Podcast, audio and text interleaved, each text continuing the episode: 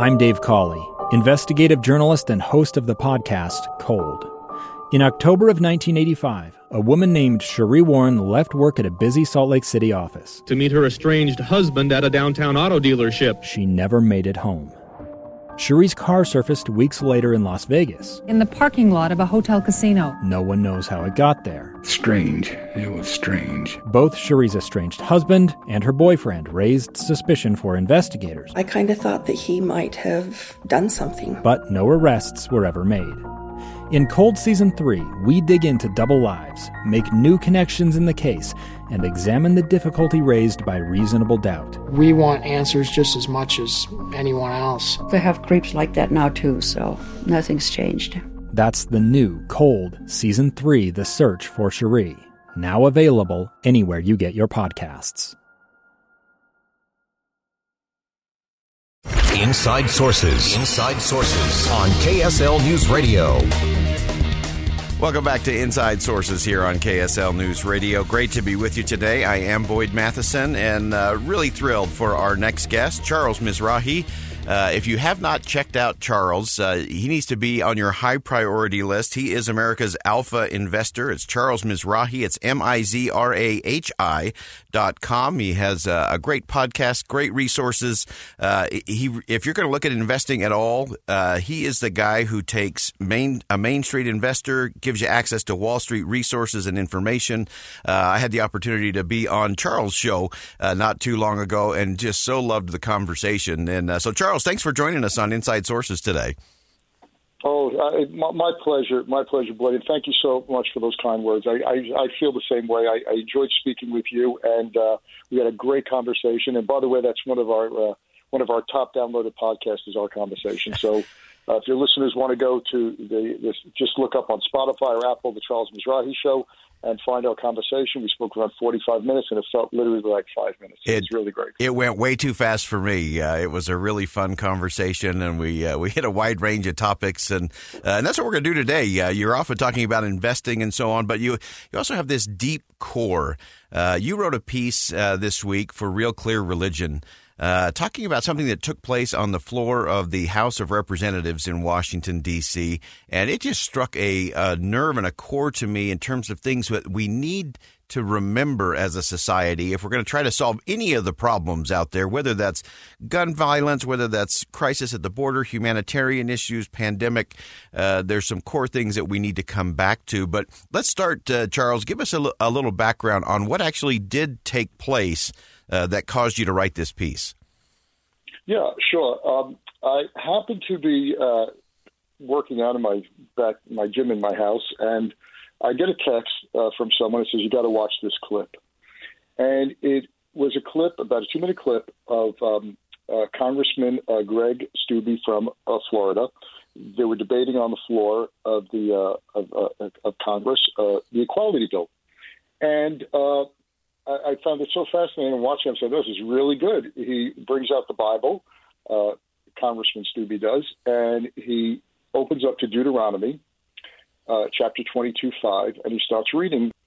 And right in the midst of that, uh, New York Congressman Jerry Nadler interrupts him and tells him. And by the way, while while Congressman doing, he's getting all kinds of snickers.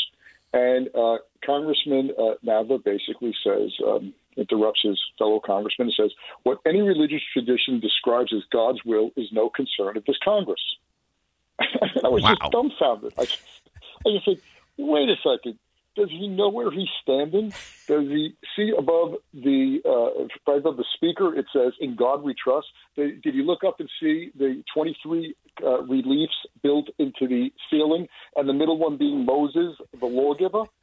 And it was just it just it just it just wowed me over. I just couldn't believe what I was hearing. Yeah, it's so astounding, and and anyone who spent any time in the United States Capitol, uh, there are Judeo-Christian values and images everywhere. Uh, I used to, one of the great blessings of uh, being a chief of staff, and there aren't many, by the way, uh, but one of them was that I would always leave uh, sometime around midnight or or thereafter, uh, and to get to the little apartment I had over a guy's garage uh, behind the Supreme Court, I walked through the United States Capitol And I spent a lot of time all alone in that building and just looking, and all of those Judeo Christian values and symbols uh, are just everywhere.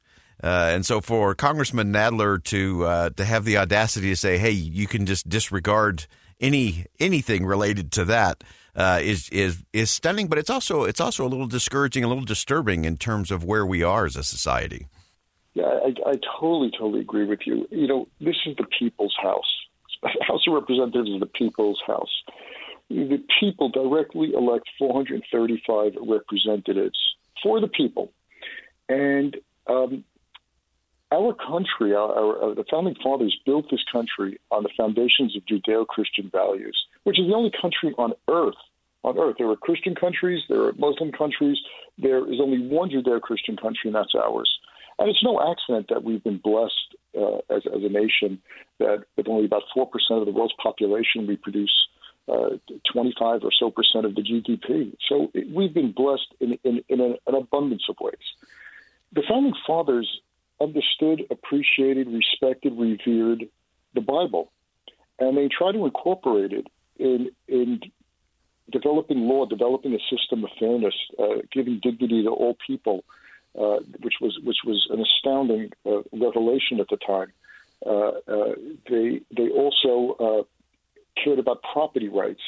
Washington mentions, I think, close to 50 times the prophet Micah of a man sitting under his um, uh, vine and you know having the land everything will sit under their own everyone will sit under their own vine and under yeah. their own fig tree and no one will make them afraid that's what they were thinking of and to hear a congressman in a place that is the people's house where the majority of Americans believe in God and to say God's word has no place here really just doesn't make sense. I just question: Does does the congressman know that when he when when the president is sworn in, he does it on a Bible, and the last words are "So help me God" is not in the oath that was added by George Washington, and every president afterward has said that. So help me God. So tell me where God's word doesn't fit in. Yeah. Yeah, no, that's that's exactly right, and uh, I, I, loved in in your piece, and we'll post this on our Facebook page, and also a link to uh, to your wes, uh, website, charlesmizrahi.com and uh, you you talk about this connection to uh, to the Jews of antiquity uh, and that form of government, and and how this really set America on a different path, different from other revolutions that were going on at the time, like in France and other places, uh, and really became that foundation uh, for who we are and what we are as a nation.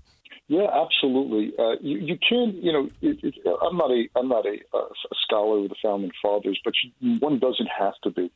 It's just so uh, evident in all that they did and, and in the society that they tried to create and the form of government they tried to create that they reached to the Bible on so many occasions in order to draw out how they wanted our system of government to play out. So I just quote my article just very briefly, uh, Deuteronomy 19:14 where it talks about the prohibition of a person moving their boundary, the boundary of the neighbor's field, so to in order to take territory away from him. That that's an abomination. And our and our and our founding fathers were very versed in the Bible. That was the number one selling book at the time, uh, and they looked at this and said, we have to create a society where people's rights, property rights, are protected. In fact, uh, in which is an excellent book, uh, Washington, A Life by Ron Chernow, mm. outstanding, uh, outstanding uh, of, of, scholarship.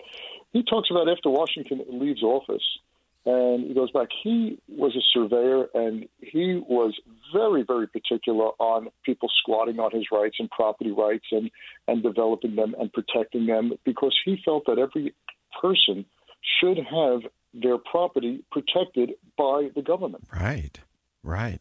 Absolutely. Uh, so many good things. And uh, Charles, we'd, we'd, keep you here all day uh, if they'd let us. Uh, but before I, I, let you go, uh, we're, we're, heading into Passover week uh, weekend, and just wanted to get what's on your mind rolling into Passover. What should we all be thinking about rolling into Passover? Well, when I sit at our Seder table and we discuss the Exodus, I usually bring up year after year. My family thinks I'm a broken record on this.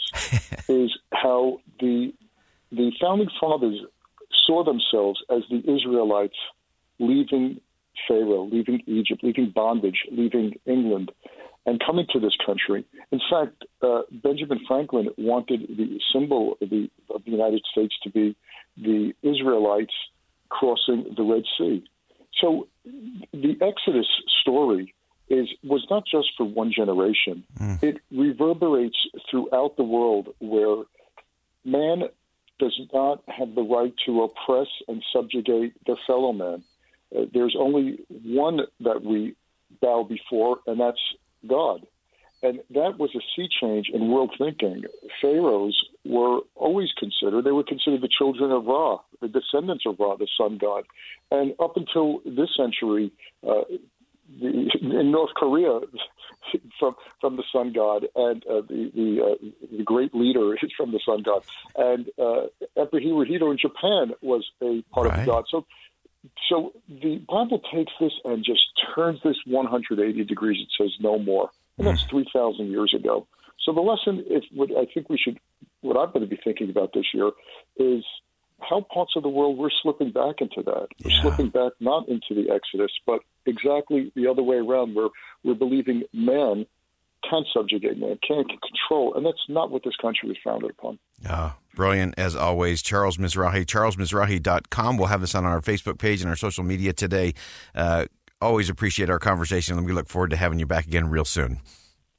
Thank you so much, Boyd, and a happy and healthy holiday to you and your family. Thank you.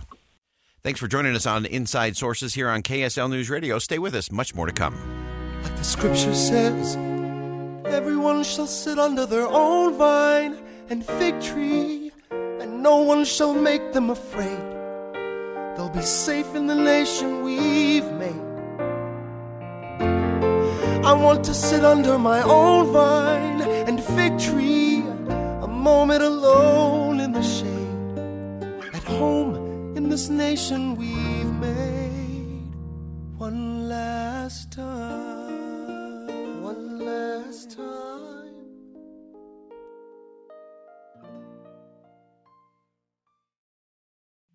Two years ago, Americans watched in horror as a crisis unfolded at the Kabul airport. There's desperation and anguish. More than 80,000 Afghans have since arrived in America, but this story is still unfolding. I'm Andrea Martin. In my new podcast, Stranger Becomes Neighbor, we'll find out what happens to these new arrivals in our communities. Who would help our newest neighbors? Follow us at kslpodcast.com, Apple Podcasts, or anywhere else you listen.